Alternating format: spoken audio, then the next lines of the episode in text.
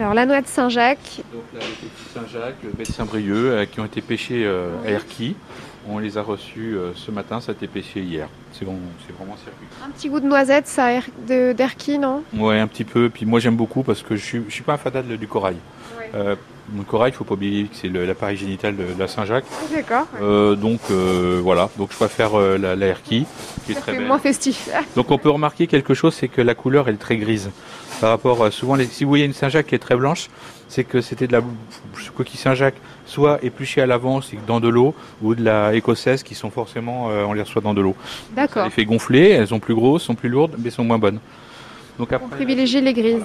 donc là je prends euh, des, des radis, euh, c'est c'est des radis euh, du red meat. Il y a red meat, blue meat et pink meat.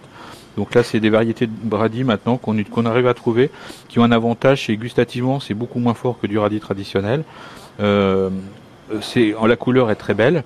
C'est un, un joli rose. Et, euh, Là, la jolie rose. On l'a quelquefois la, la, la green meat est quand même rose à l'intérieur, donc faut pas trop chercher à comprendre. Euh, quelquefois les plus vertes, c'est plus sympa quand elle est bien verte, parce que là justement on va jouer sur les, les couleurs entre le vert, le rose, le pourpre et la coquille Saint-Jacques qui est blanche. Donc ça c'est vraiment l'avantage. Donc effectivement le- les coquilles Saint-Jacques, moi je trouve que c'est un plat de fête. En cru c'est bien parce que c'est digeste. Euh, on peut les, faire de plein de façons différentes. Euh, Ceux, qui ont des gros budgets peuvent se permettre de mettre dessus de la truffe fraîche. Euh, on peut mettre aussi euh, du caviar aussi. Euh, moi, ça m'arriverait fréquemment d'en faire. Donc une fois que, que tout ça été épluché, euh, on a une mandoline.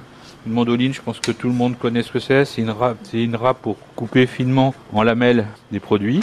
C'est pas très dur, donc faut faire attention à ses doigts. Donc une fois que vous avez vos rondelles, vous faites chauffer de l'eau.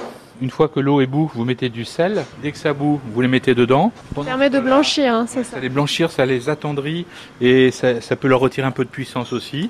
Après, vous prenez de l'eau et de la glace.